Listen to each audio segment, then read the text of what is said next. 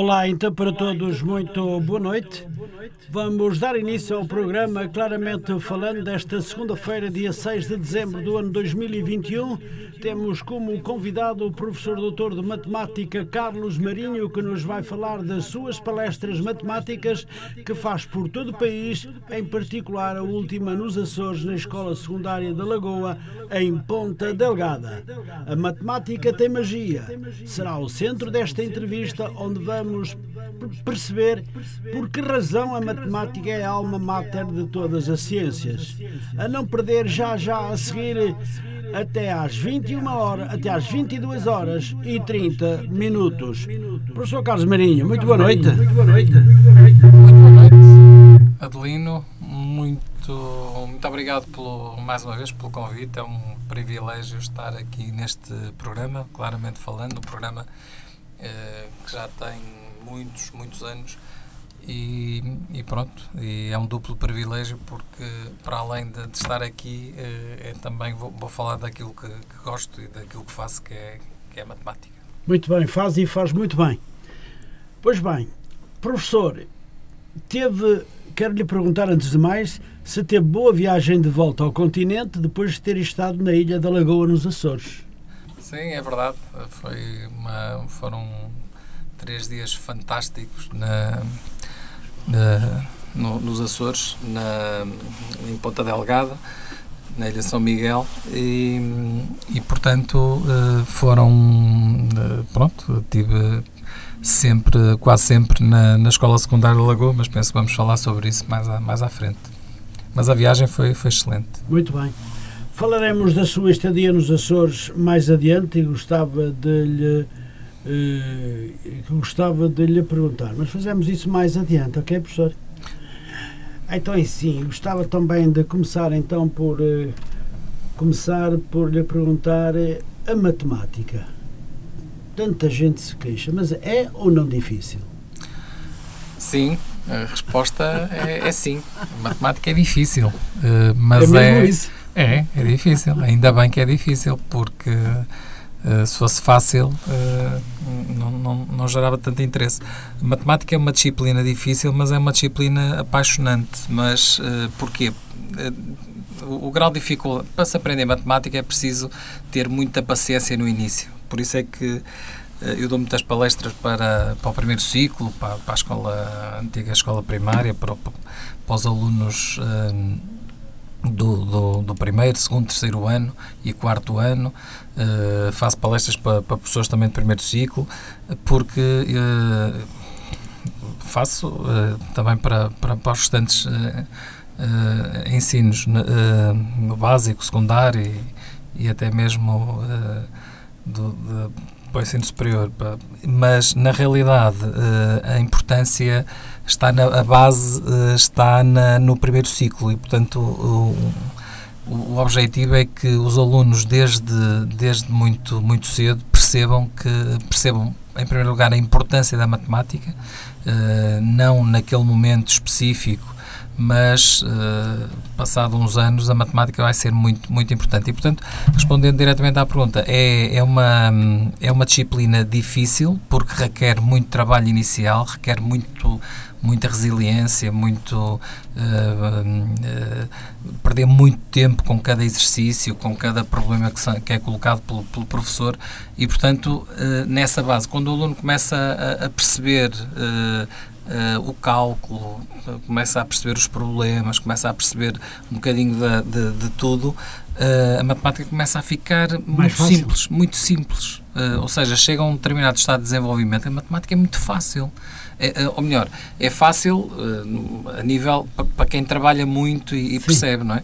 Mas na realidade nós na matemática temos também coisas muito difíceis, não é? E que aliás não é à toa que há vários prémios de $1 milhão que estão em aberto há anos e anos de problemas que não se conseguem resolver.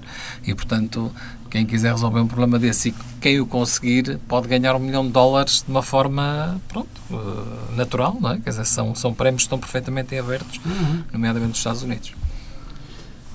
Muito bem, mas ao dizer que a matemática, no fundo, depois de ter seguido com alguma experiência nos primeiros anos, é fácil, Isso é uma forma de dar coragem aos jovens que querem enverdar pela matemática?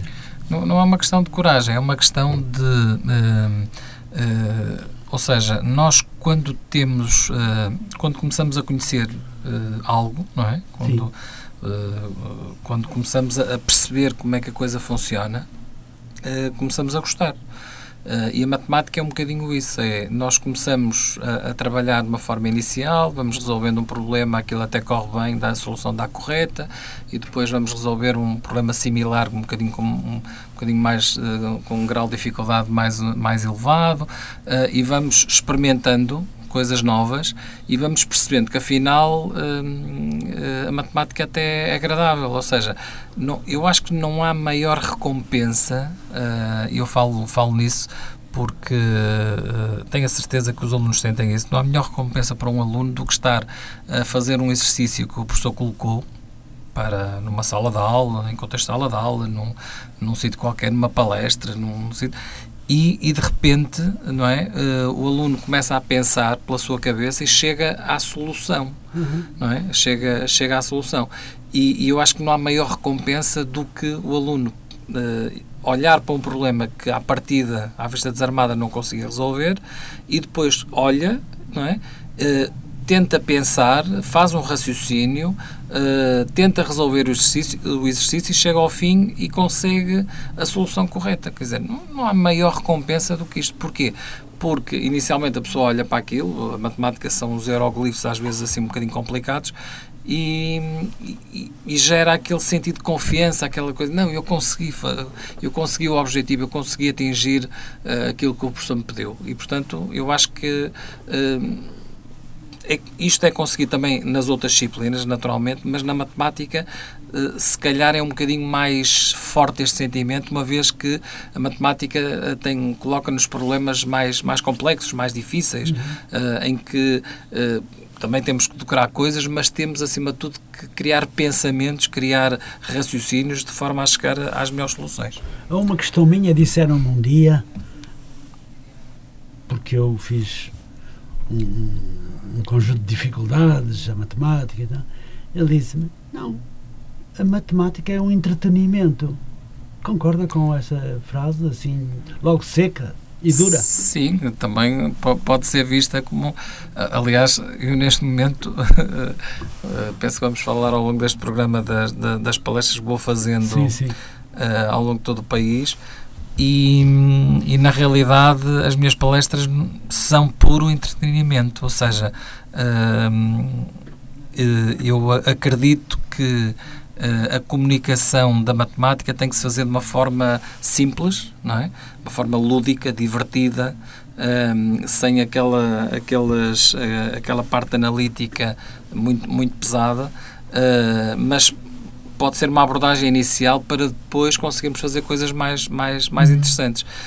E, portanto, por esse prisma, acho que a matemática pode ser também algo que entretém, que é algo que nós começamos a trabalhar, não é? E que conseguimos, atingindo resultados, conseguimos uma sensação agradável, não é? E, portanto, aliás, uma das frases que eu mais gosto é do matemático Alfred Reinick, ele diz, quando estou infeliz, trabalho matemática para ser feliz. Quando estou feliz, faço matemática para me manter feliz. E portanto, se quisermos, é de facto entretenimento puro, não é? Sem dúvida. Professor, por que razão temos milhares de alunos com dificuldades na matemática? Exatamente por aquilo que eu disse há pouco. Porquê? Porque nós temos problemas que são naturais, que são problemas que todos os países têm, mas em Portugal, pronto, nós temos, imagina um professor que tem 30 alunos numa sala de aula, e de facto um professor apenas não consegue muitas vezes chegar aos 30 alunos, não é? Portanto, ou seja, cada aluno tem o seu rendimento, tem a sua forma de pensar, tem a sua forma de trabalhar, uns são mais céleres a receber o conhecimento, percebem mais rapidamente a mensagem do professor, percebem melhor como trabalhar matemática. Outros demoram um pouco mais, não é? Demoram mais tempo, a mensagem tem que ir para casa muitas vezes e trabalhar a mensagem, aquilo que o professor ensinou na sala de aula e consegue atingir. Há outros que não conseguem, quer dizer, mesmo na sala de aula não conseguiram atingir, em casa também não tem ninguém que os ajude e depois vão acumulando, não é? É um processo de acumulação, problemas, não é? de base, não é? E depois, quando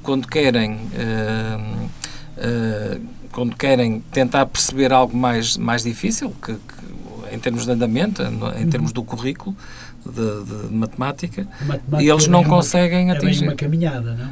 É uma escalada, porque é uma escada bastante íngreme. E, portanto, nós temos esse problema da matemática, infelizmente, é que nós não conseguimos aprender. Eu vou-lhe dar um exemplo que eu dou sempre em todas as minhas palestras e entrevistas que dou. Por exemplo, o caso das equações, não é? Um aluno que aprenda no 7º ano equações, ele começa por aprender equações simples, não é?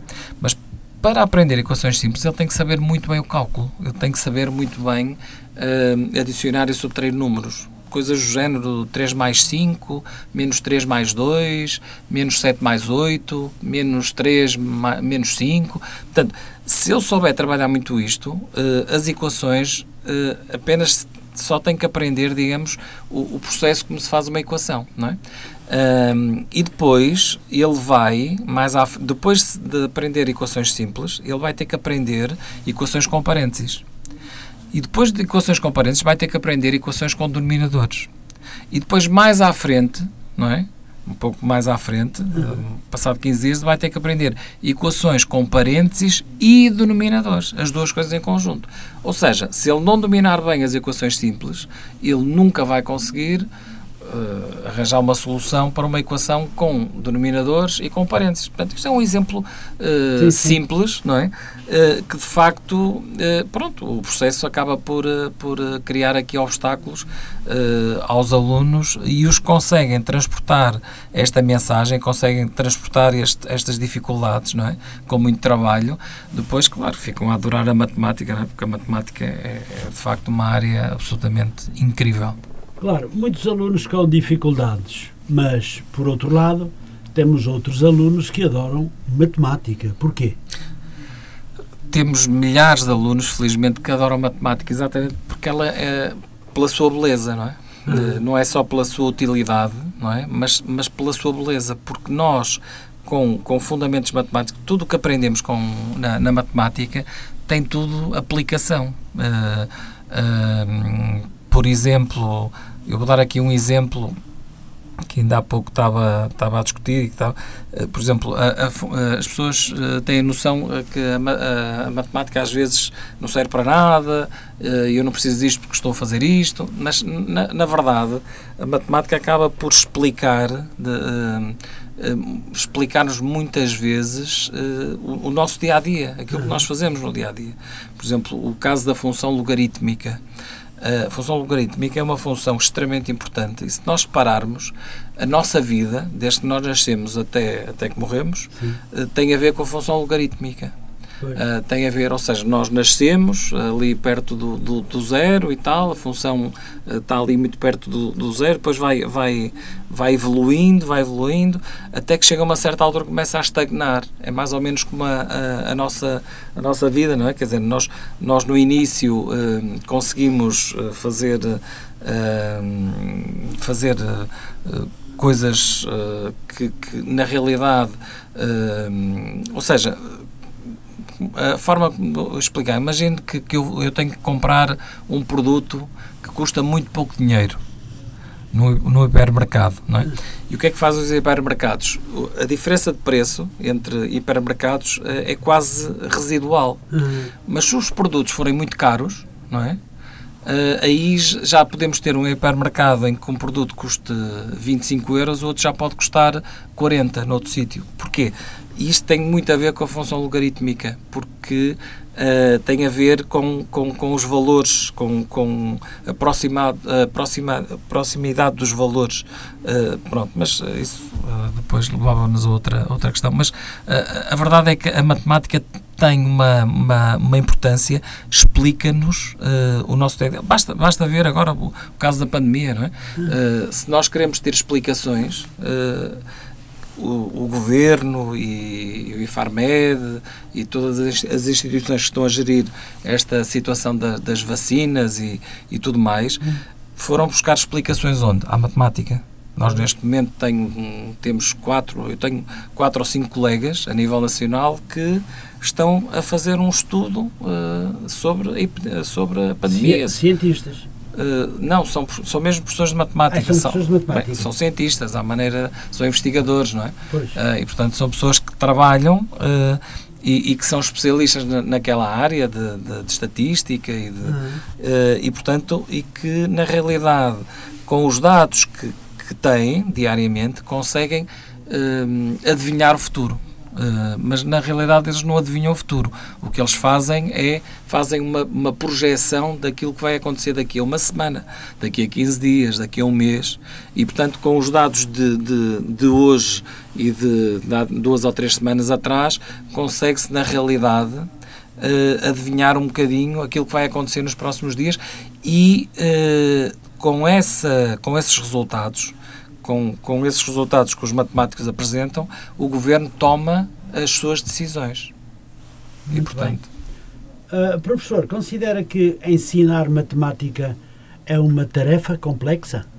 É. Aliás, ensinar é uma tarefa complexa. Não só matemática. Ensinar, para mim, ensinar é a melhor profissão do mundo, não é? Mas para mim é a profissão mais desgastante de todas. Portanto, não há nenhuma profissão que seja mais desgastante do que ensinar. Seja matemática, seja aquilo que for. Ensinar, ainda por cima, se eu ensinar um aluno, é fácil, não é? Pois. Se eu o tiver ao meu lado e começar a ensiná-lo, não sei o quê, eu aprendo rapidamente. O problema é ensinar em estéreo, não é? É ensinar 30 alunos ao mesmo tempo. E esse é que é o grande desafio dos grandes professores, não é? Porque muitas vezes nós temos na sala de aula alunos que infelizmente não querem aprender. Pois. E, portanto, ao não querer aprender, são alunos que estão a criar dificuldades ao professor. Pois. E, portanto, nós muitas vezes vemos situações difíceis, não é? Que os professores, o desgaste de dar uma aula é uma coisa de 90 minutos, é uma coisa terrível, quer dizer, é uma coisa desgastante, difícil, mas pronto, mas quando chega ao fim e se consegue obter resultados, é alguma coisa que faz com que o professor fique feliz e, portanto, sabe que no dia seguinte vai ter que continuar a trabalhar. O professor a dar aula pode ter intervenção dos alunos? Não percebi a pergunta. Quando um professor está a dar a aula a 20 ou 30 alunos, pode ou aceita a intervenção de um aluno? Tem que aceitar, ou seja, uma aula, é impossível que uma aula seja um monólogo, não é? Portanto, o professor não chega ali e, ou seja, uma aula não é um programa de rádio, não é um programa de televisão, não é digamos, uma palestra em que alguém está a fazer uma comunicação. Uma aula é algo que tem que ser interativo, ou seja, um aluno só aprende, isso eu tenho a certeza absoluta. Exatamente, isso eu tenho a certeza absoluta. Um aluno só aprende se, perante aquilo que o professor está a dizer, ele reage. Isso só quer dizer que ele está com muita atenção, esse aluno. Tem que estar com atenção, ou seja, quando um professor propõe a resolução de um determinado exercício que tem no manual, não é? O aluno começa a trabalhar, tem dificuldade, chama o professor, eu não percebi isto, não sei. Portanto, há toda esta dinâmica. O aluno, quando não entende, deve manifestar-se. Deve imediatamente intervir e perguntar ao professor, eu não percebi. Ou seja, este é o processo de ensino, de aprendizagem, é este. Quer dizer, não há outra maneira de... Porque ninguém, de vez em quando, aparecem uns géniozinhos, não é? Sim. Mas, na realidade, todos nós aprendemos pela mesma forma, que é através do professor, não é? Muito bem. Professor Carlos Marinho, Assim sendo, o que podemos fazer para melhorar o ensino da matemática? Tem resposta para esta questão? Tenho. Vamos a ela. É uma pergunta difícil. É uma pergunta extraordinária. O que é que nós podemos fazer? Eu acho que podemos fazer muita coisa, não é? Podemos, ou seja, nós, para ensinarmos, não é? Temos que criar as melhores condições. E o que é ensinar? Ensinar é alguém, um professor que ensina. Portanto, eu, se vou ensinar alunos, eu tenho que saber aquilo que vou ensinar, tenho que dominar muito bem tecnicamente a matéria, neste caso matemática ou outra disciplina qualquer, e, portanto, eu tenho que ser um bom professor. Pois. Portanto, esse é o primeiro, digamos, o primeiro patamar. Ou seja, eu, enquanto professor, eu tenho que ensinar bem. E, portanto, quanto melhor professores tivermos, melhor ensino da matemática vamos ter. Ou de outra disciplina, outra vertente qualquer, outra área qualquer. Depois temos o outro lado, o lado do aluno. O aluno só aprende se tiver com atenção, se estiver concentrado, se tiver interesse, se tiver ânsia de aprender. E, portanto, depois temos outras situações adjacentes, que são as condições da sala de aula, o número de alunos que na sala de aula. É diferente ensinar um aluno ou ensinar 10.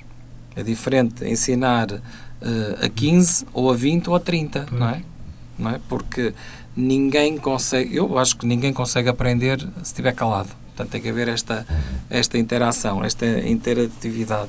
E, portanto, o que acontece é que, na realidade,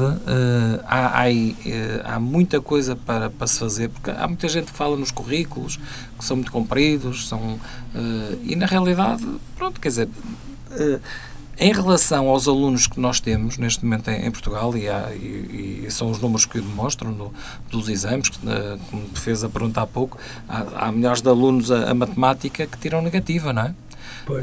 E outros milhares tiram positiva, mas na realidade, para conseguirmos chegar a esta, digamos, esta mais de metade de alunos que não aprendem matemática, nós temos que a simplificar, nós temos que a facilitar, nós temos que criar, digamos, algo se calhar mais simples em contexto de sala de aula. Às vezes é preferível ensinarmos menos, mas que fique, pronto, que fique bem sedimentado aquilo que estamos a ensinar, do que ensinarmos tudo e chegar ao fim o aluno espreme-se e não aprendeu nada. E, portanto, o professor chega ao fim e diz: eu cumpri o programa, não é? O programa de 10º ano, de 9º, de 5º, seja o que for. Cumpri o programa de matemática, mas chega ao fim e os alunos se calhar não aprenderam. Se calhar é preferível reduzir a dificuldade, mas, de alguma forma, fazer com que os alunos aprendam algumas coisas que são importantes e que sejam importantes para o nosso futuro. A semana passada, professor, tive cá um professor doutor também em matemática e estatísticas, que me dizia: a parte do meu tempo é passada a dar formação a professores. E eu pergunto: é mesmo uma necessidade da formação a professores de matemática ou qualquer outra matéria, mas estávamos a falar de matemática. O que é que lhe apraz dizer sobre esta dica de dizer: eu passo a vida a dar formação aos professores de matemática? Sim, e muito bem, porque todos nós não nascemos ensinados, não é? Eu próprio todos os dias aprendo, todos os dias vou em busca do conhecimento, todos os dias leio, todos os dias às vezes dou mais formação a professores do que recebo, é verdade. Ou seja, acabo por ser solicitado para fazer palestras e fazer formação de professores na área da matemática, porque, na realidade, o conhecimento tem que ser este. Não é? Quer dizer, ou seja, o conhecimento é gerado se eu conseguir partilhar aquilo que sei e conseguir receber aquilo que não sei. Porque eu próprio, quando faço formação para professores, e faço bastante, mesmo nessa formação, eu ensino muita coisa, mas também aprendo muita coisa, porque tenho a reação do outro lado. Tem a reação dos professores, que fazem perguntas, fazem questões, põem questões pertinentes, importantes, que eu às vezes até, se calhar, não tinha pensado. E, portanto, é um processo que também estamos... Ou seja, todos nós, professores, não podemos... Eu sou... se eu for professor de um conjunto de alunos, eu tenho que, necessariamente, de fazer formação... De aprender diariamente. Por exemplo, um médico, um médico também está sempre a aprender. Sim. Porquê? Porque, e aprender matemática, os médicos são, é um exemplo que estou a dar, mas os médicos são um exemplo de uma área em que necessitam muito da matemática e necessitam constantemente estar atualizados, porque de vez em quando nós vemos, chegou um aparelho ao hospital X, não é? Quem é que vai trabalhar com o aparelho? O que é que o aparelho tem? Matemática, não é? É através da matemática que as pessoas vão aprender a trabalhar com aquele aparelho. E, portanto, os médicos têm que se adaptar a toda esta nova tecnologia que é gerada naturalmente pela matemática, não é? Porque o aparelho não funciona sem os algoritmos e sem todo o software que a máquina tem para desenvolver. E, portanto, quando falo em médicos, falo noutras áreas. Um investigador, um piloto, ou seja, constantemente, não é? Quer dizer, um piloto tem que estar constantemente a estudar. As pessoas dizem, não aprendeu, agora não aprende mais. Não é verdade, porque os aviões vão se atualizando, vão evoluindo.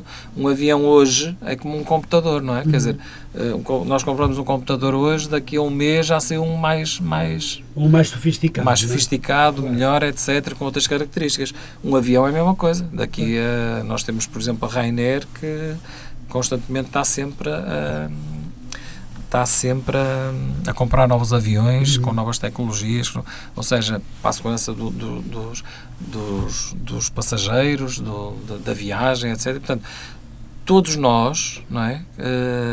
Há uma coisa, Adelino, que eu tenho a certeza, é que ninguém é excelente em nenhuma área se não passar pela escola. Se não passar pela mão de um conjunto enorme de professores, se não aprendeu matemática, português, história, geografia, francês, inglês, seja aquilo que for. E, portanto, ninguém consegue atingir o seu máximo na sua área se na escola não trabalhou, não estudou, não aprendeu com os melhores. Quem são os melhores? São os professores, não é? Que estão lá para transmitir o conhecimento. Exatamente. E, portanto, nesse pressuposto, é isso. Muito bem. Professor, eu sei que tem realizado múltiplas palestras por todo o país. Eu pergunto, como tem sido esta experiência? Tem sido uma experiência absolutamente notável, muito, muito interessante, porque em cada escola que vou encontro professores diferentes, com ideias que me transmitem também os problemas, as coisas boas que existem na escola, etc. E, portanto, quando me convidam para ir lá é para eu, na realidade, transmitir aos alunos deles, não é? E aos professores, etc., aquilo que eu acho que é importante. E, acima de tudo, o que é que eu acho que é importante? A matemática é importante, é muito importante, é muito útil. Nós, hoje em dia, não fazemos nada sem sabermos matemática. Podemos fazer a coisa mais simples do mundo, mas se não soubermos matemática, parece que o nosso pensamento não é o mesmo. Nós, na realidade, temos que desenvolver essa em Portugal, de uma vez por todas, perder essa coisa, essa mania de que a matemática que é uma coisa só para alguns. Não é verdade, a matemática é para toda a gente. Pois. e, portanto, nós temos que perder um bocadinho essa mania de que a matemática tem coisas muito giras, muito engraçadas, e, portanto, as palestras têm sido um desenvolvimento de anos e anos, aquilo que eu vou fazendo ao longo desde os últimos anos. Muitas ou a maior parte das suas palestras são feitas em escolas. Em cada palestra consegue juntar muitos alunos, ou alunos já de um grau superior, ou seja, nono, décimo, 11º, 12º, mas também há outras palestras para mais pequenos, não é? Sim, eu posso dizer que a palestra mais difícil que eu dei até hoje foi os mais pequeninos, mas foi a mais hilariante, foi a mais, porque foi para miúdos com 3, 4, 5 anos. Da pré-escola, não é? Sim. E a pessoa chega a uma certa altura, estou a fazer, a brincar com eles e a explicar e a fazer, e a chamá-los ao lugar e a adivinhar coisas, etc., usando um bocadinho de magia matemática, usando só a ferramenta matemática, mas mesmo assim, com esses conteúdos consigo descobrir coisas e fazer coisas engraçadas com eles, e na realidade eu cheguei ao fim e disse, mas será que eles gostaram? Mas na realidade gostaram, porque eles batiam palmas e riam-se e depois queriam vir todos à minha beira, não é? Eu numa palestra devo chamar 20, pelo menos 20 alunos, uma palestra de 90 minutos comigo, à vontade 20 alunos, depois 4 ou 5 professores vêm à minha beira, não é? Me ajudar a fazer coisas, eu vou adivinhar coisas que eles, adivinhar números que eles têm na cabeça, adivinhar o dia em que eles nasceram, nunca os vi na vida, portanto, coisas, brincadeiras que são muito interessantes e que na realidade, as palestras, já dei uma palestra, por exemplo, num centro de dia em que a idosa mais velha tinha 90 anos, portanto, e na realidade, isto para dizer o quê? Que a matemática é para toda a gente, quer dizer, as pessoas podem, trabalhar matemática na sala de aula, mas podem fazê-lo em qualquer sítio, não é? Em qualquer, e, portanto, podem conhecer um bocadinho os meandros da matemática através destas ações. Muito bem, com tudo o que tem feito, professor,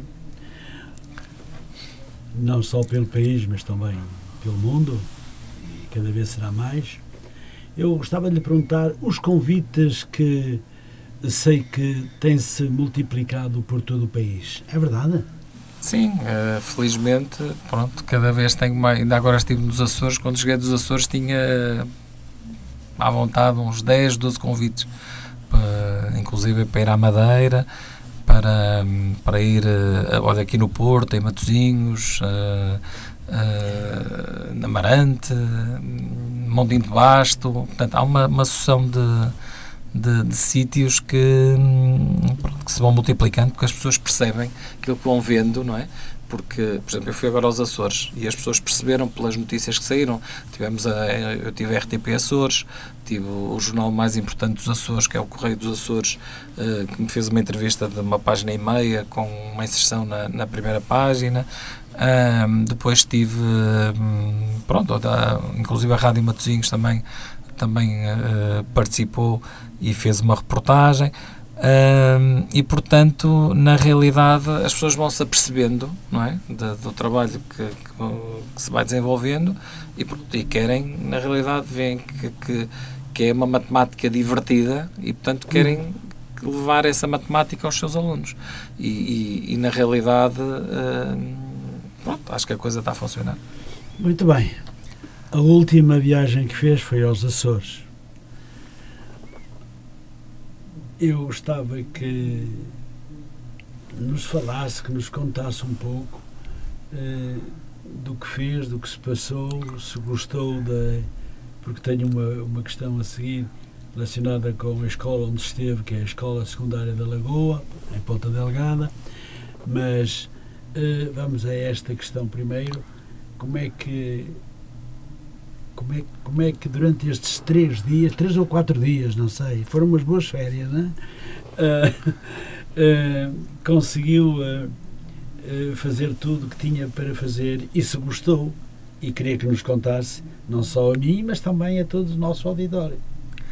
Pois, parece que foi em relação às férias... Parece que foi recebido em cima do andor, não é? Porque faltou levá-lo do aeroporto até à escola... até à escola secundária da Lagoa, no andor, não é? Quer dizer, não. A questão é que, em primeiro lugar, fui muito bem recebido nos Açores e mando um abraço a todas as pessoas. Eu sei que há pessoas que estão nos Açores e da Madeira a ouvir esta entrevista e na realidade, pronto, foi um privilégio ter estado na escola secundária da Lagoa, onde fui muito bem recebido. Fizeram-me o convite, a professora Lúcia Ventura fez-me um convite em outubro de 2019. E, portanto, eu disse logo, disse logo, sim, eu vou aos Açores, só que na realidade em março tivemos a pandemia. Curiosamente, em março, uma semana antes do país fechar, eu estive na Universidade da Madeira, portanto ali por volta do dia 7, 8 de março, e estava... Logo a seguir estava a pensar ir logo aos Açores, só que depois com este problema da pandemia criou-nos, foi criando alguns problemas e foi possível agora, finalmente, curiosamente nos 20 anos da Escola Secundária da Lagoa, que digo, para começar, que é uma escola extraordinária, umas condições incríveis para... Uma escola bonita, não é? A pessoa quando entra na escola tem uma beleza quase natural, uma beleza, tudo muito, muito limpinho, tudo muito direito, tudo muito... Pronto. E depois outra situação é a forma como fomos recebidos, a forma que só um açoriano consegue fazê-lo, que é... A recebermos... Muito bem, professor, dá-me licença que eu atendo esta chamada. Força. Muito boa noite. Muito boa noite, Sra. Adelino. Olá! Aqui é a Dona Cândida. A sua voz já entra no coração. Então, a Dona era para... Então vou abaixar. Era para lhe agradecer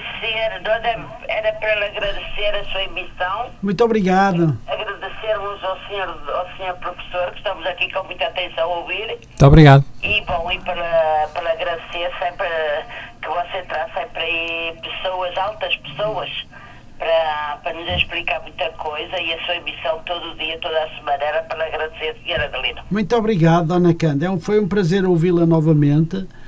E, naturalmente, fico satisfeito. Aqui o meu convidado, o professor Dr. Carlos Marinho, também ficou e está a ficar muito satisfeito por esta chamada de Paris, diretamente, o que é muito bom. A senhora hoje está sozinha, não é, ou não? Não estou sozinha, não, estou acompanhada com 14, está a minha equipe. Eu, na semana passada, não pude telefonar porque ia abaixo, a gente ouvia, mas o som partia problemas aqui com o tempo e a internet vai embora. Pois é. Por isso nós a gente ouviu, estivemos aqui, senhora Adelino. Muito bem, muito obrigado, Ana Cândida. Então 14 pessoas hoje consigo, não é? Estamos sempre aqui, estamos sempre à espera da sua emissão, não é? Ai, muito obrigado, é uma verdadeira soaré, não é? Só para podermos estar aqui juntos, ouvir e a falar e pronto, um bocadinho de Portugal, um bocadinho daqui, assim que passa a ouvir. É uma verdadeira soaré e com os seus amiguinhos, não é? É toda a semana, sim. Olha, senhora Adelina, como está o tempo em Portugal? Hein? Chove. Então é como aqui. Temperatura hoje 10. Aqui estava 8, parece, ou só, nem sei. Temperatura 10, hoje a chover e há chuva, segundo os meteorologistas, toda a semana. Também vi um bocado. Pronto, por isso, cá vamos andando. Muito obrigado, Ana Cândida. Você faz para os estrangeiros que estão no todo quando da Europa e por a sua missão, por os seus amigos que trabalham com você na rádio e tudo, por agradecer. Muito obrigado. Muito obrigado. Os nossos colaboradores são excelentes e estão sempre a trabalhar no sentido de poder agradar o melhor possível aos nossos ouvintes. Esta tarde ainda tivemos a possibilidade de ouvir o programa da manhã com Mónica Pinto. Das quatro ouvimos 3 entrevistas que foram excelentes. E a nossa locutora está de parabéns, ela também é uma grande profissional. De qualquer das formas, assim passamos muita música e lá vamos. Agora à segunda e à terça cá estamos nós. Cá estamos nós à noite aqui com convidados. Muito obrigado, Dona Cândida, foi um prazer ouvi-la. Um beijinho muito grande. Um beijinho muito grande para si e um grande abraço e beijinhos para os seus convidados também. Muito obrigado, muito obrigado. Muito obrigado. O professor Carlos Marinho vai dar-lhe uma palavrinha. Muito boa noite. Sim, muito obrigado à Dona Cândida por ter ligado de Paris. Eu espero que ela esteja a gostar da emissão. Muito bem, temos mais uma chamada então. Vamos professor. A isso. Muito boa noite. Muito boa noite. Estou a falar com quem, por favor? Sim, é a professora Márcia Tentém, da Madeira. Ah! A professora Márcia, olá! Oh, professora Márcia, como vai? Olá, boa noite. Muito boa noite. Estou a vir aqui na Rádio Matosinhos online. Muito obrigada. Muito obrigado. E o professor Carlos Marinho já está aqui a rir-se. E a enviar-lhe um beijinho, não sei se já recebeu. Sim, olá. Olá Márcia, boa noite. Pronto, ainda bem que ligou porque... Os beijinhos chegam aqui à Madeira com uma saudade incrível. Olá Carlos, muito parabéns. Ele deixou muitas saudades, hein? Este homem para onde vai deixa sempre saudades loucas. Está-me a ouvir, professora? Sempre. É um... Sim. Não, eu estou a ver aqui online eu vou retirar o som porque o som não chega em simultâneo. Portanto, é melhor desligar. O professor Carlos Marinho é uma pessoa extraordinária e é um comunicador de ouro e vale sempre a pena ouvir. Muito obrigado, professora. Não, Márcio, eu agradeço e já agora podemos falar um bocadinho sobre a escola onde a Márcia está, que é a escola do Campanário, da Ribeira Brava, e que a Márcia Tentém, que é uma extraordinária professora madeirense, que eu já conheço há muitos anos. Ela é responsável por jogos da matemática na Madeira, portanto, ou seja, é a principal responsável e pronto, e também está numa escola extraordinária e que curiosamente fez o convite para talvez agora no segundo, terceiro período ir à escola dela e que eu aceitei com todo o gosto porque é um privilégio ir à escola, mas eu penso que a Márcia pode falar um bocadinho sobre como é que estão os jogos da matemática agora por causa da pandemia está um bocadinho parado. E vamos levar a Rádio Matosinhos connosco. Professora? Sim. Já estou a segunda fascículo com... Sim, consigo ouvir? Sim, estamos a ouvir, Márcia. Muito bem, Márcia. Sim, estou a ouvir? Estou? Sim. Estamos a ouvir. Sim. Assim, a minha escola, portanto, situa-se na Ribeira Brava, na freguesia do Campanário. A escola é a escola do segundo fascículo, Cónego João Josino Gonçalves de Andrade. Sim. Portanto, eu, além de ser professor de matemática com uma paixão enfim, infinita, também dinamizo, como o professor Carlos Marinho mencionou, dinamizo com o meu amigo e colega, o professor Henrique Flores, o Campeonato Regional de Jogos Matemáticos.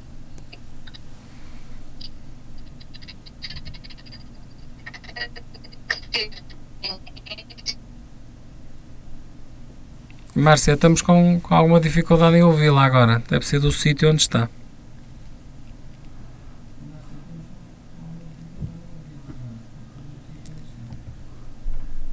Doutora Márcia? Penso que a chamada pode ter ido... Aí. Não, mas não foi abaixo. Está a contar.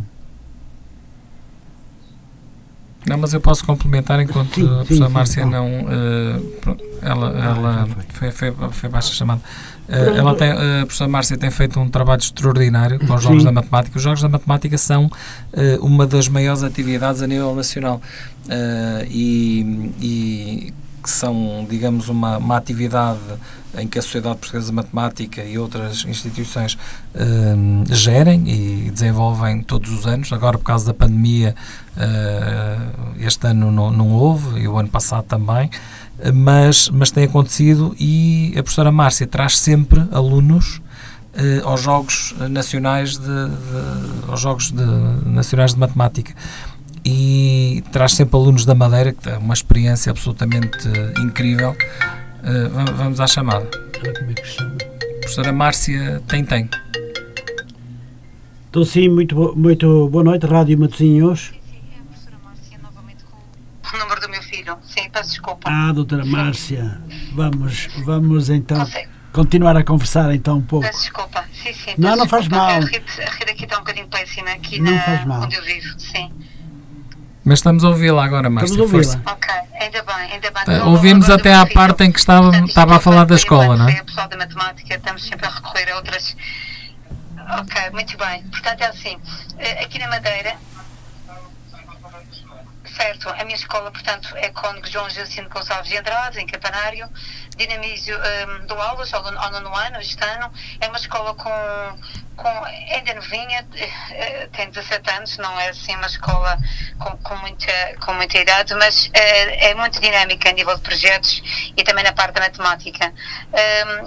Além de dar aulas, que é uma das minhas grandes paixões, também dinamizo, em parceria com o meu colega e amigo, o professor Henrique Flores, o projeto Campeonato Regional de Jogos Matemáticos.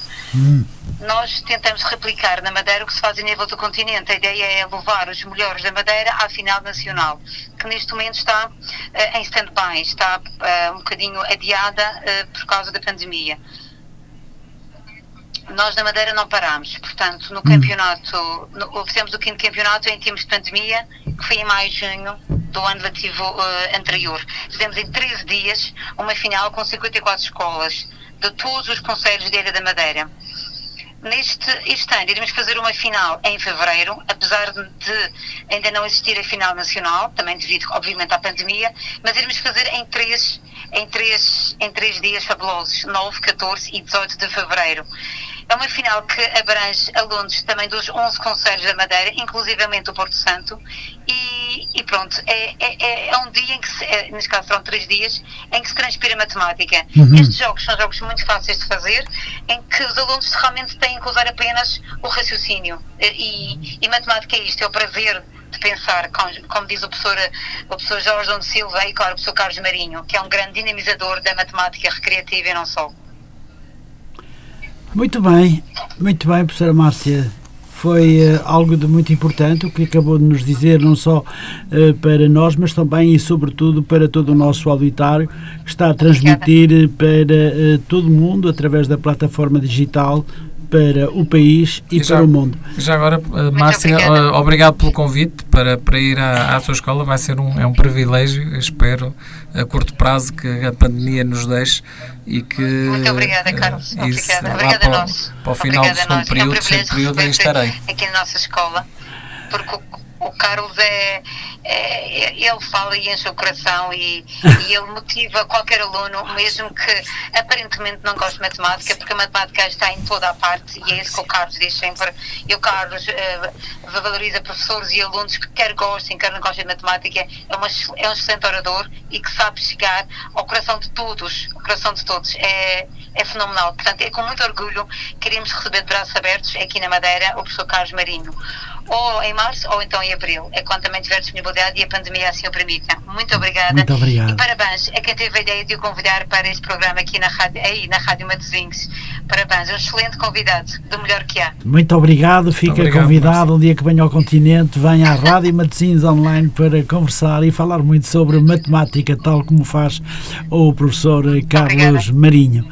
Obrigada, foi um prazer enorme poder escutá-la diretamente do Funchal, da Madeira, não é? Neste caso da Ponta do Sol, vive na Ponta do Sol. Sim. Ah, na Ponta do Sol. Muito bem, foi efetivamente um prazer realmente ouvi-la e conversar um pouco também com o meu convidado, o professor Carlos Marinho, e pronto, desejo-vos a todos, pelo menos aos alunos e aos professores da sua escola, muitas felicidades e muitos parabéns pelo trabalho que está a realizar também no Porto Sol. Muito obrigado. Muito obrigada, um grande abraço ao professor Marinho, com licença. Muito obrigado, Márcia. Boa noite, obrigado. Bom, já agora, Adelino, se me permite, eu queria agradecer as palavras da professora Márcia Tentém,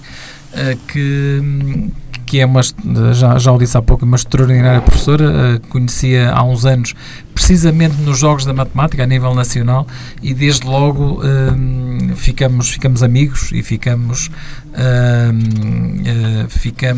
porque a energia que a professora Márcia passa quando fala de matemática é de facto arrebatadora e, portanto, para mim é de facto um privilégio este convite que veio da Ribeira Brava, da Escola do Campanário, e vou estar lá com todo o gosto em março-abril para dinamizar uma ou duas ou três palestras, aquilo que for necessário para os alunos desta escola, e que na realidade, pronto, agradeço acima de tudo a capacidade que a professora Márcia tem em fazer estes jogos regionais de matemática e no fundo selecionar os melhores e trazê-los aqui ao continente, depois aos jogos nacionais, exatamente. Que de facto é preciso ter uma qualidade enorme, claro. Gostar muito da profissão que tem, para pegar em alunos e consegui-los trazer aqui ao continente. Portanto, muitos parabéns para a Madeira e para a professora Márcia. Pois, e o convite está feito à professora Márcia Tentém, não é? Que possa ter a oportunidade de vir aqui à Rádio Matosinhos para conversar um pouco consigo também. Aqui os dois juntos será um grande espetáculo. Sim, um dia de matemática. Que ela venha cá nos Jogos da Matemática ou noutra situação qualquer, de certeza que ela virá aqui ao programa. Muito bem, um beijinho muito grande para si, doutora Márcia, e muito obrigado por ter ligado. Pois bem, professor, nós já estávamos a falar, porque a última foi nos Açores, a sua última palestra. Sim, eu estava a perguntar-lhe se quer contar-nos um pouco como é que se passou. Sim, eu tive esse, era isso que eu estava a dizer, tive esse convite para ir aos Açores, tudo se concentrou agora nestes dias, 24, 25 e 26 de novembro, foi uma viagem magnífica, foi muito bem recebido. Eu acho que o importante aqui é a forma como nós somos recebidos, ou seja, quando somos convidados e a forma como depois somos recebidos. E, portanto, fui recebido a pessoa número um, digamos assim, a responsável por eu ter ido à Escola Secundária da Lagoa, é a professora Lúcia Ventura, que é uma professora de matemática da escola, que digamos que foi resiliente e nunca perdemos o contacto, apesar deste problema da pandemia, nunca perdemos o contacto, e então arranjamos a altura certa. Depois na escola tive outros professores, o caso do Presidente do Conselho Executivo, o professor Jorge Boteiro, também. Uma pessoa extraordinária, muito acessível, sempre muito atento, muito simpático. Depois outros professores, o professor José Guilherme, que também acabei por estar bastante tempo com ele e falamos bastante, e a professora Anabela, que é presidente do Conselho Geral, que curiosamente fez uma apresentação dos meus livros extraordinária, porque eu, para além de ter feito as palestras, também acabei por levar estas duas ferramentas, que são os livros, ou seja, a edição destes dois livros vão exatamente ao coração das escolas, portanto são livros para professores e para alunos, essencialmente. E na realidade Depois o professor José Carreiro também, portanto, entre outros professores que agora não me lembro dos nomes, mas de uma maneira geral, no primeiro dia, no dia 24, fiz uma palestra para professores, basicamente, para os professores, e até posso contar aqui um episódio que é extraordinário. Esteja à vontade. Porque acaba por retratar um bocadinho o que são as minhas palestras. E eu, no dia 24, fiz uma palestra, imagina, cheguei ao aeroporto, à 1 da tarde, e depois, pronto, fui para o hotel, e depois do hotel fui logo para a escola. E comecei a palestra para os professores, e nessa palestra estavam também filhos de professores, ou seja, os professores levaram os filhos, não é? Sim. Não estavam muitos, mas estava lá a filha de uma professora de inglês, que não sei o nome, peço desculpa, que era a Matilde, uma miúda de até 10, 11 anos, e então, a certa altura, essa professora tinha dito que ao fim de uma hora tinha que ir embora porque a Matilde tinha que ir à piscina. Eu, ao fim de uma hora, pronto, apercebi-me daquele burburinho e tal, não sei o quê, e a professora diz, peço desculpa, vou ter que levar a Matilde e tal. Pronto, eu parei a palestra, tudo bem, não há problema. O que eu acho que é extraordinário nisto tudo, e são estas coisas que ficam, não é? Que ficam como balanço, ficam para a história, não é? Claro. É que a Matilde, de apenas 10 anos, atenção que eu estava a fazer uma palestra para professores, não é? Mas na realidade a palestra é tão divertida que diverte qualquer aluno, pronto, mesmo alunos com 10 anos. E então a Matilde olhou para a mãe e disse, eu não vou para a piscina, eu quero continuar aqui, eu quero ver a palestra até ao fim. E portanto, depois chamei ao palco, estive a fazer umas brincadeiras com ela, um sorriso fabuloso, ou seja, aquela aluna vai ser brilhante, vai ser uma aluna brilhante, não só a matemática, mas a tudo. Sim, porquê? Sim. Porque o interesse que ela manifestou naquele momento é um interesse que eu tenho a certeza que ela manifesta todos os dias na sala de aula. E, portanto, são estas pequenas coisas que nos fazem continuar. Quer dizer, ou seja, eu estou a fazer uma palestra para professores, de repente tenho uma criança de 10 anos que diz, eu não vou para a piscina, não é? Quer dizer, eu quero ficar aqui, não é? Claro, claro. E depois, eu acho que isto é muito importante. E depois, no dia seguinte, no dia 25 de manhã, das 9 ao meio-dia, fiz 2 palestras seguidas, não é? Imagino das 8h30 às 10 e das 10h30 ao meio-dia, para cada sessão tinha à volta de 250 alunos. Portanto, estava um auditório totalmente cheio, sim, uma organização incrível, portanto, os alunos todos ali, com um comportamento espetacular, ou seja, eu não precisei de mandar calar ninguém, ou seja, estava tudo atento, muito atento, né? Estava atento e a gostar, e portanto, repare, 250 alunos num auditório é muita gente, portanto, ou seja, é muita gente que está ali e que cria sempre algum ruído, algum barulho e tal, mas na realidade não pronto, faça de conta que eu não tinha ninguém ali, quer dizer, as pessoas estavam sempre muito atentas, muito educados, muito, e depois eu chamo muitos alunos, como já disse há pouco, ao palco, e vou brincando com eles. Nem que seja para lhe mostrar o copo de água virado ao contrário, por exemplo, e a água não cai, por exemplo, que eu fiz, por exemplo, fiz com a Matilde, e fiz com outros alunos, e portanto os alunos acabam por achar muita piada.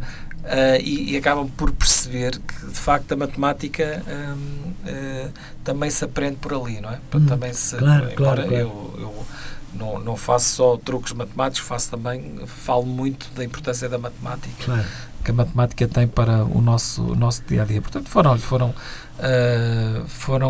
a Escola Secundária da Lagoa, os professores estão de parabéns, toda a gente trabalha lá, portanto é uma escola lindíssima, escola com umas condições... Exatamente, buscar mesmo a questão, como é que é a Escola Secundária da Lagoa em Ponta Delgada, nos Açores, aí é precisamente colocar essa questão. É uma escola lindíssima, com umas condições incríveis, um auditório excelente, tive a oportunidade no dia 25, depois da palestra com os alunos, de almoçar na escola com os restantes professores, na cantina da escola, em que se comeu muito bem. Portanto, às vezes as pessoas dizem que as cantinas das escolas, que a comida não é boa, não é verdade.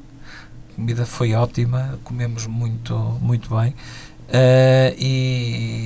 Portanto, é uma escola com grandes condições, uns sítios muito exteriores, muito bonitos, escola muito limpa, muito... E, portanto, olha, foi excelente. Foi muito bom. Foi bom. Muito bem. E também teve uma boa viagem para cá.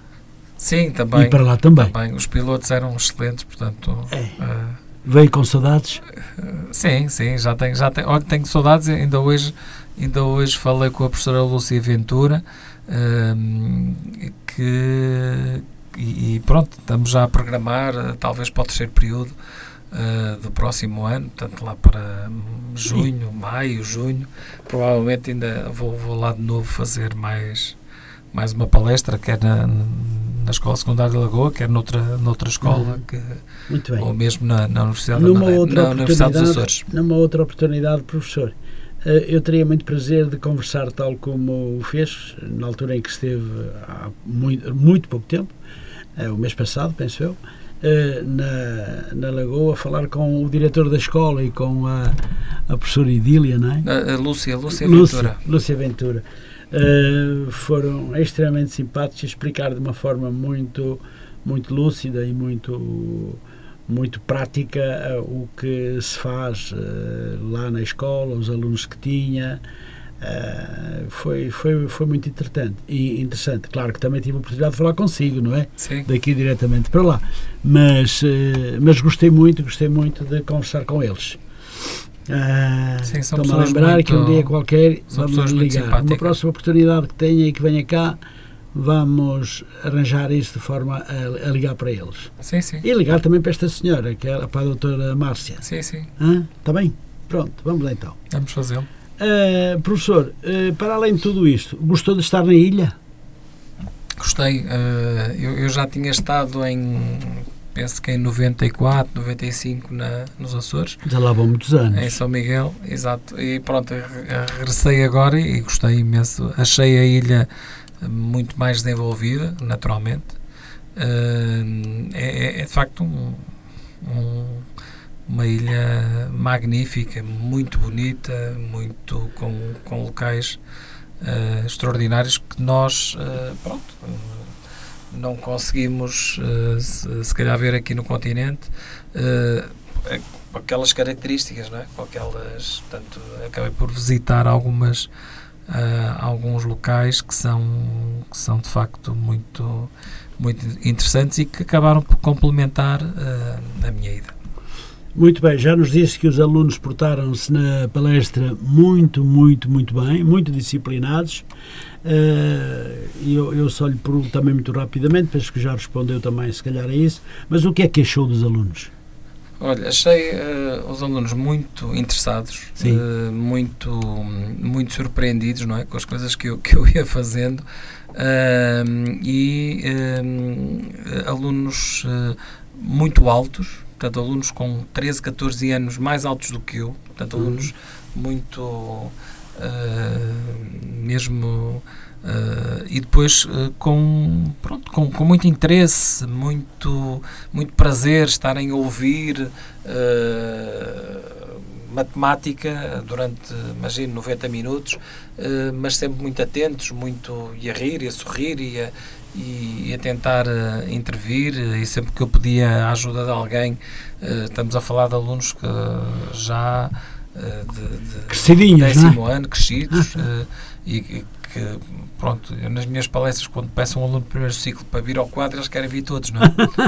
Conforme a idade vai aumentando, não é? Eu quando, por acaso, eu rimo porque, por exemplo, quando dou uma palestra para professores, ou para alunos de 12º ano, por ali, ou mesmo a nível da universidade, eu quando peço a alguém, quem quer vir aqui à minha beira, aqui ao palco, e começa tudo a olhar para os sapatos, e disse, mas o que é que se passa? Mas os sapatos, até eu não percebo, quer dizer, eu digo sempre, não percebo porque que as pessoas, sempre que eu faço esta pergunta, começa tudo a olhar para os sapatos, mas será que os sapatos são interessantes e tal? Pronto. E na realidade não é isso, não é? As pessoas têm vergonha, mas eu não vou para ali fazer figura de má figura. Mas depois querem vir todos. Mas Veio primeiro e depois vem os outros. Depois, não, acabam por vir, acabam por se divertir, entrar na brincadeira, ao contrário de alunos mais pequenos, do primeiro ciclo, que eu quando digo quem é que é ver ao quadro, é tudo. Por mim, há dias estive no Colégio São Gonçalo em Amarante, em que fiz duas palestras para o primeiro e o segundo ano e depois o terceiro e o quarto ano. E então, quando eu peço, quando eu dizia, eu nem perguntava quem é que vem ao quadro, eles já sabiam que eu ia pedir, e então estava ali toda a gente com os braços no ar. Mas isto também tem um lado dramático, Adelino, porquê? Porque, por exemplo, eu estive em Amarante, não é? E tive em cada uma das sessões, imagino, 150 alunos, por aí, não é? Sim.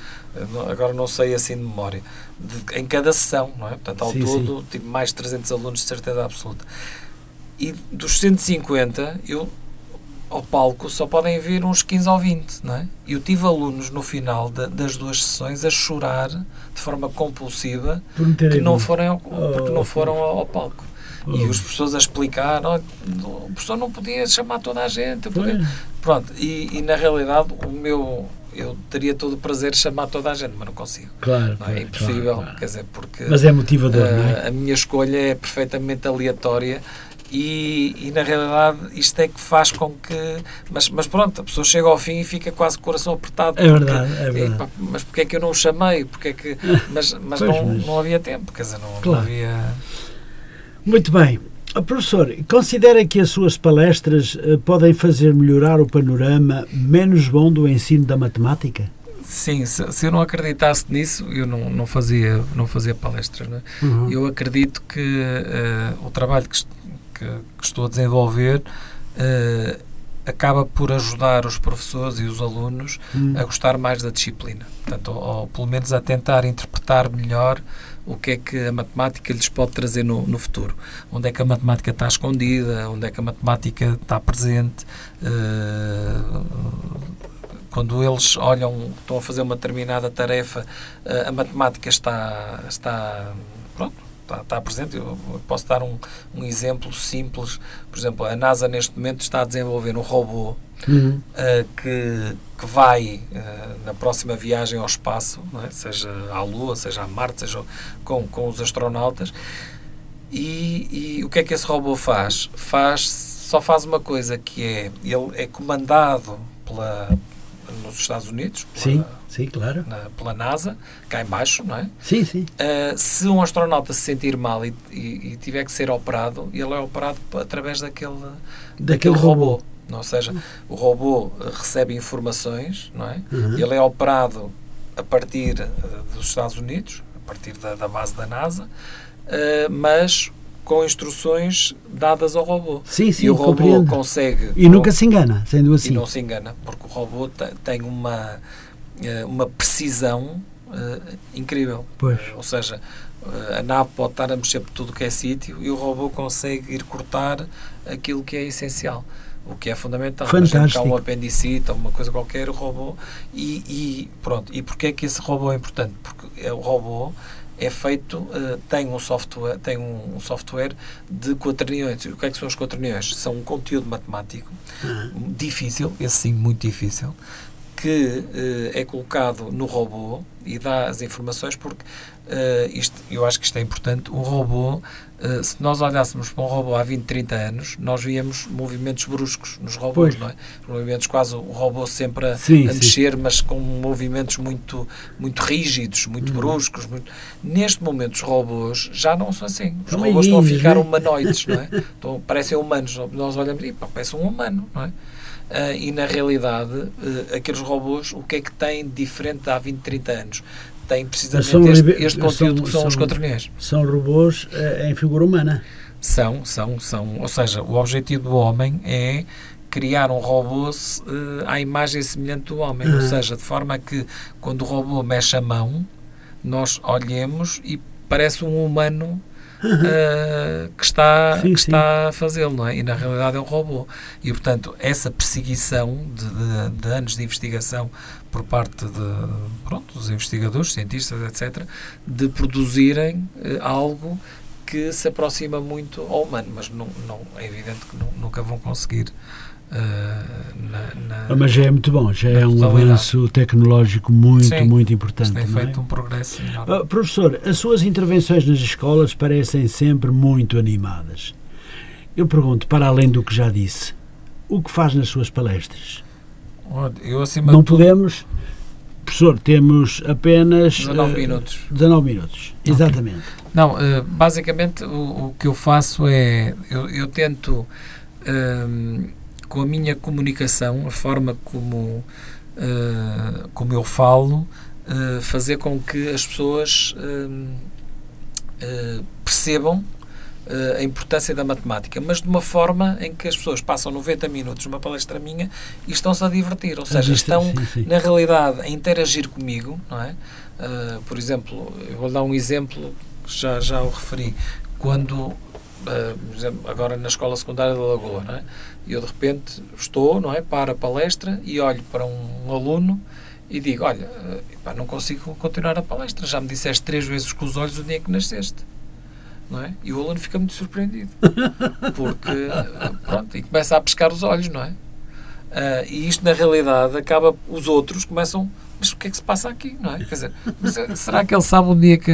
Ele nunca viu aquela aluna na vida, ou aquele aluno, não é? Ou aquele professor, não é? Uhum. E eu, pronto, mas podes vir cá e tal, não sei o quê, pronto, vem à minha beira, passado 1 minuto, eu adivinho o dia em que aquela pessoa nasceu sem nunca ter visto a pessoa. Pois. E eu digo, olha, pestanejaste, disseste-me 3 vezes com os olhos, o dia em que nasceste e tal, e não sei o quê, pronto.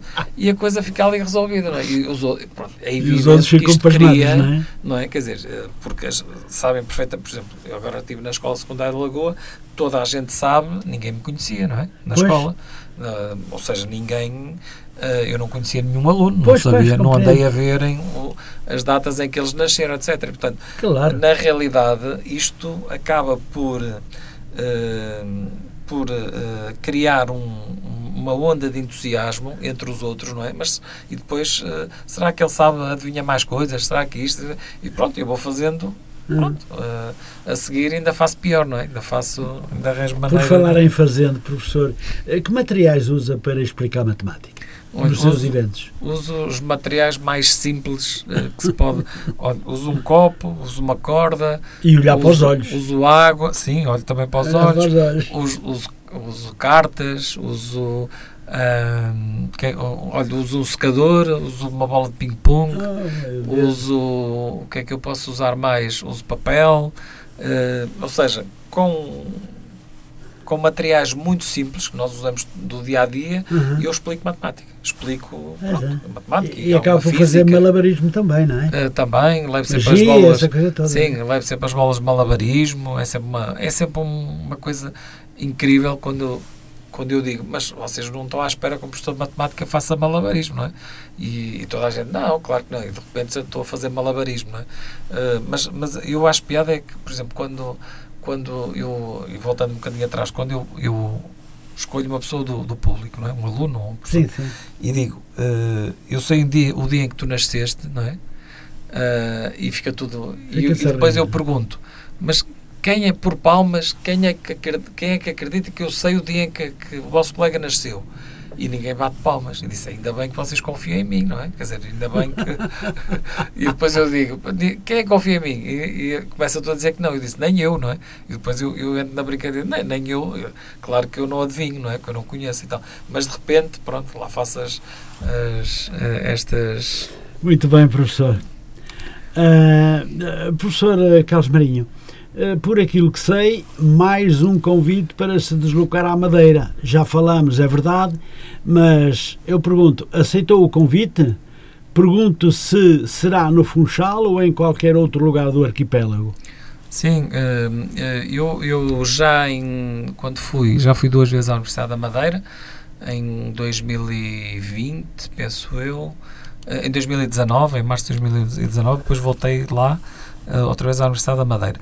Só que desta vez vou voltar e vou às escolas, não é? Portanto, pelo menos assim de memória, eu sei que na altura tinha 4 ou 5 escolas para ir. Pois. Uma é de certeza absoluta da professora Márcia Tentém, que é a escola do Campanário, na Ribeira Brava.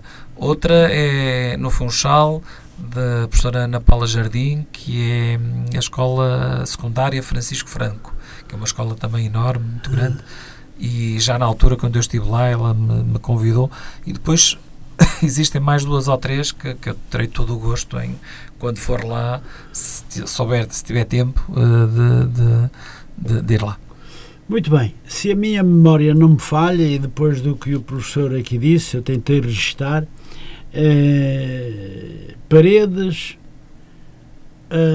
Faculdade do Porto, Matosinhos, Amarante, Mondinho de Basto, são algumas das localidades que tem de visitar. Como está a sua agenda, professor? Olha, e ainda falta a Covilhã, porque... Ainda falta a Covilhã! Também, falta a Covilhã e outros sítios. Mas estou-me a lembrar agora, lembro-me da Covilhã porque é um sítio bastante longe, não é? E a semana passada estive a falar com o professor Rui Martim, que é o professor de uma escola da Covilhã, é uma escola muito grande da Covilhã, um agrupamento, e ele fez-me o convite, e em princípio lá para fevereiro, março irei à escola, embora seja uma distância muito, muito grande, mas terei todo o gosto em ir à Covilhã, porque pronto, o convite do professor Rui Martinho foi extraordinário, e eu estive a falar com ele. E pronto, eu vou fazer tudo para conseguir... Muito bem, professor, eu tenho ainda algumas questões para lhe colocar, temos apenas aqui 13 minutos. O professor tem desenvolvido a sua atividade profissional na SPD-MOV. Eu pergunto, o que é a SPD-MOV? A SPD-MOV é a Sociedade Portuguesa de Doenças de Movimento. Muito bem. E na realidade, paralelamente, as minhas palestras acabam também por ser importantes, porque eu tenciono, e faz parte do projeto, de, para além de fazer matemática, até magia, fazer também palestras em que eu convido médicos, neurologistas, especialistas na área das doenças do movimento, para irem comigo às escolas e, no fundo, explicar o que é que são as doenças do movimento, o caso do Parkinson, o caso de Huntington, todas as doenças que são associadas às pessoas mais velhas, não é? Aos mais idosos, mas que há pessoas com menos idade que têm estas doenças. Porque é que isto é importante, Adelino? É importante transmitir esta mensagem, uma mensagem de esperança, que são doenças terríveis, doenças difíceis, complicadas. Aliás, nós tivemos aqui, o Adelino teve aqui um convidado, que foi o professor Dr. Tiago Fleming Goteiro, que ele é diretor do Centro de Neurociência. Aguardo por ele agora, por as alturas de Natal. Sim, se calhar. Espero que ele venha cá. Então ele trabalha estas doenças, e eu tenho feito algumas palestras com ele em escolas.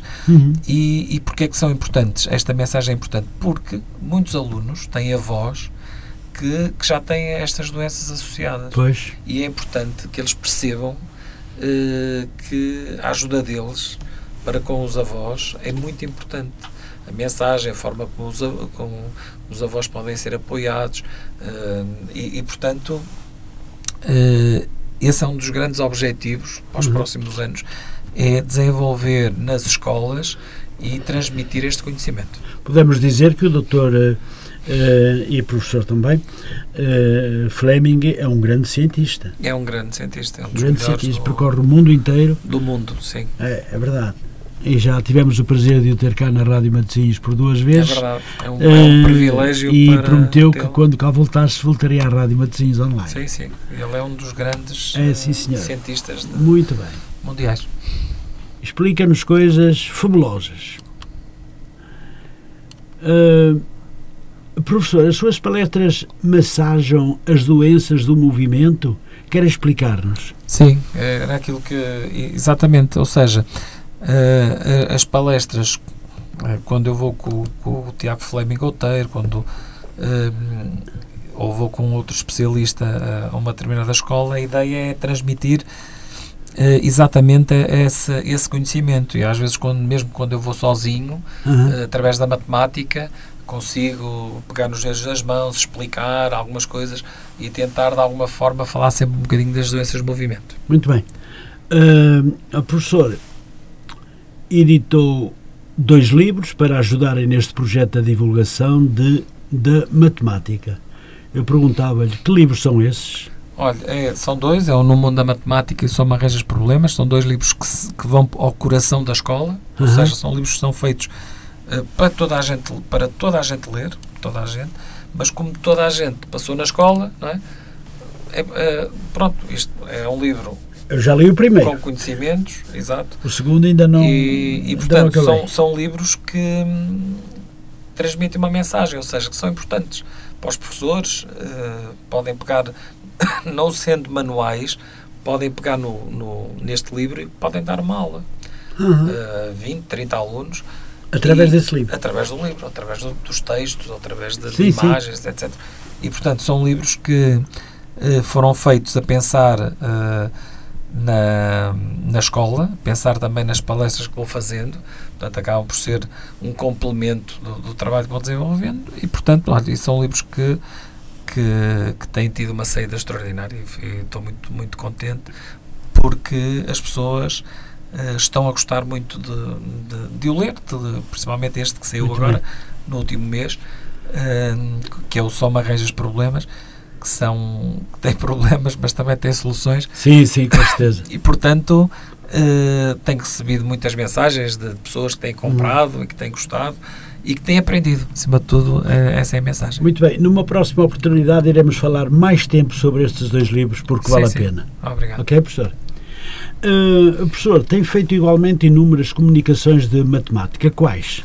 Olha, tenho feito, nas últimas 3 semanas, fiz umas 5 ou 6. Fiz parte de 2 comissões científicas, que foi o 5º Congresso Internacional de Defesa Digital, que foi uma entre Portugal e Espanha, ou se quiser entre Portugal e a Galiza, e eu fiz parte da comissão científica e estive presente nesse congresso. Depois participei também no congresso de empreendedorismo e cidadania entre Portugal e o Brasil, com o professor Jacinto Jardim, que já cá esteve, que já esteve aqui, foi um dos seus convidados, extraordinário convidado. Fiz também, fiz no dia 2 uma comunicação para professores de Aveiro entre matemática e empreendedorismo, ou seja, porque é que a matemática é importante no empreendedorismo das empresas. Pois. E pronto, também tive uma plateia muito interessante e acabo por ter algumas, quando não vou às escolas, faço algumas comunicações, algumas que me vão pedindo e, portanto, a ideia tem sido essa. Muito bem, professor. Uma palavra para os nossos ouvintes, estamos quase a terminar, felizmente, faltam 6 minutos para as 22h30. Portanto, gostaria que nos desse, então, uma palavrinha para os nossos ouvintes, da forma como sente no exterior o que os nossos ouvintes podem ouvir, mas também cumprimentar novamente e agradecer às pessoas que nos ligaram, porque foi muito interessante recebermos do estrangeiro, de Paris, com muitas pessoas a ouvir, da Madeira também, dos Açores também. Da Madeira também. E pronto, penso que é realmente importante. E eu gostaria de lhe pedir se podia dar uma palavrinha a estes nossos ouvintes. Claro que sim, mas antes da palavrinha, esqueci-me de uma escola que, aliás, 2 que eu irei certamente a muito curto prazo. Talvez agora no segundo período. Uma é uma escola em Chaves, não é? Que é do professor Jorge Geraldes, que já me convidou há muito tempo e inclusive esteve na apresentação do meu livro, veio de propósito de Chaves aqui para Matosinhos na apresentação do meu livro, que me deixou naturalmente muito satisfeito, e portanto essa escola vai ser uma das que eu irei visitar, e portanto mando um abraço para todos os flavienses e principalmente para o professor Jorge Geraldes, muito curto prazo. E outra escola que eu também me esqueci há pouco de salientar foi a Mirandela, a professora Eduarda Castro, que já estive lá com os seus alunos, e a muito curto prazo espero que, se o tempo deixar, que volte. Quero que volte, e portanto isto faz lembrar, Lino, eu penso que ainda temos 4 minutos, mas faz lembrar aquela anedota do aluno que foi fazer um exame, não é? E pronto, e reprovou no exame, não é? E então a mãe, pronto, telefonaram de casa, então, filho, como é que correu o exame? E o filho disse, olha, o professor gostou tanto, que é que eu repita, não é? E portanto, eu quando vou a uma escola... Essa está mesmo boa, pá. E portanto, quando vou a uma escola, as pessoas, pronto, gostam que eu repita. Gostam tanto, quero que eu repita. Exato. E portanto, pronto, agora voltando a... temos agora 3 minutos finais. Agradecer ao auditório da Rádio Matosinhos Online, agradecer a todos que estiveram a ouvir este programa. É sempre um privilégio estar aqui, ainda por cima a falar de matemática, que eu gosto muito. E na realidade, agradecer à Dona Cândida e à professora Márcia Tentém por terem ligado. Um grande abraço para os Açores, que eu sei que há pessoas que estão a ouvir este programa. Um abraço à professora Lúcia Ventura, que é professora da Escola Secundária da Lagoa. Um abraço à professora Márcia Tentém, da Escola do Campanário, na Ribeira Brava. E pronto, e a todos que estão a ouvir-nos.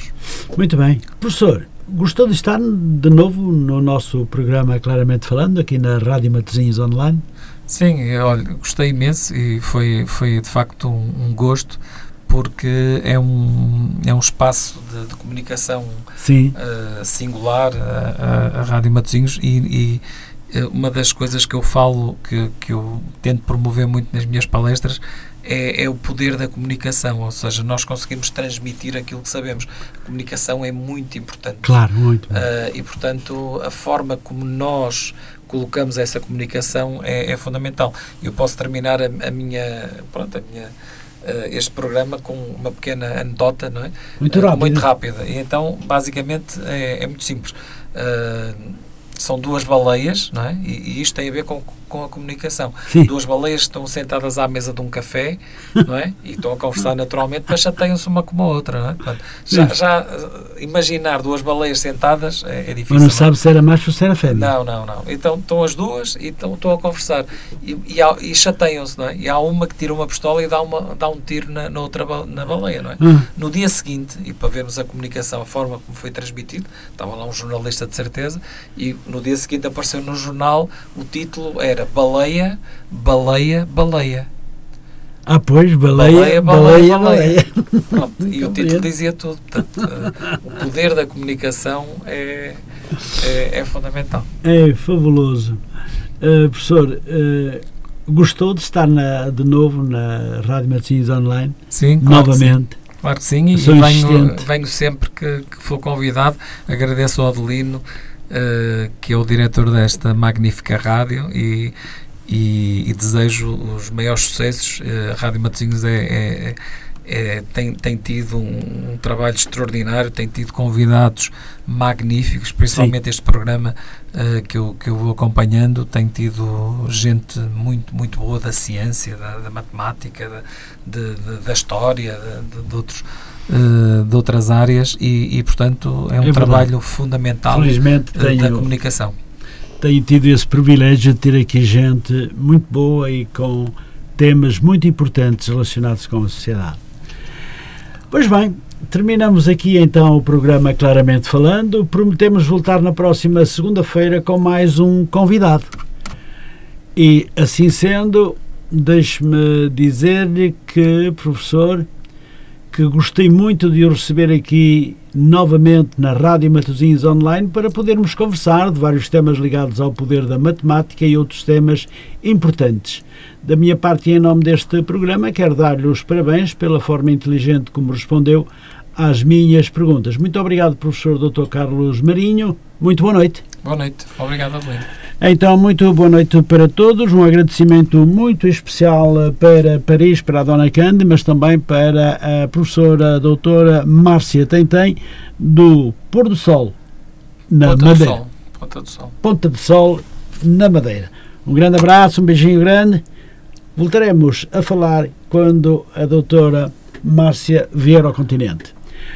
Pois muito bem, quero lembrar e vamos terminar então este programa. Um grande abraço para todo o nosso auditório que esteve connosco. Lembrar que amanhã estarei cá novamente para mais um programa. Padroem sempre em crescimento na companhia de Juvenal Carvalho. Então para todos, muito boa noite e até amanhã, se Deus quiser, desejando-vos uma boa semana. E não vos vou desejar um bom Natal, embora estejamos já na quadra natalícia, mas ficará para mais adiante. Então, muito boa noite.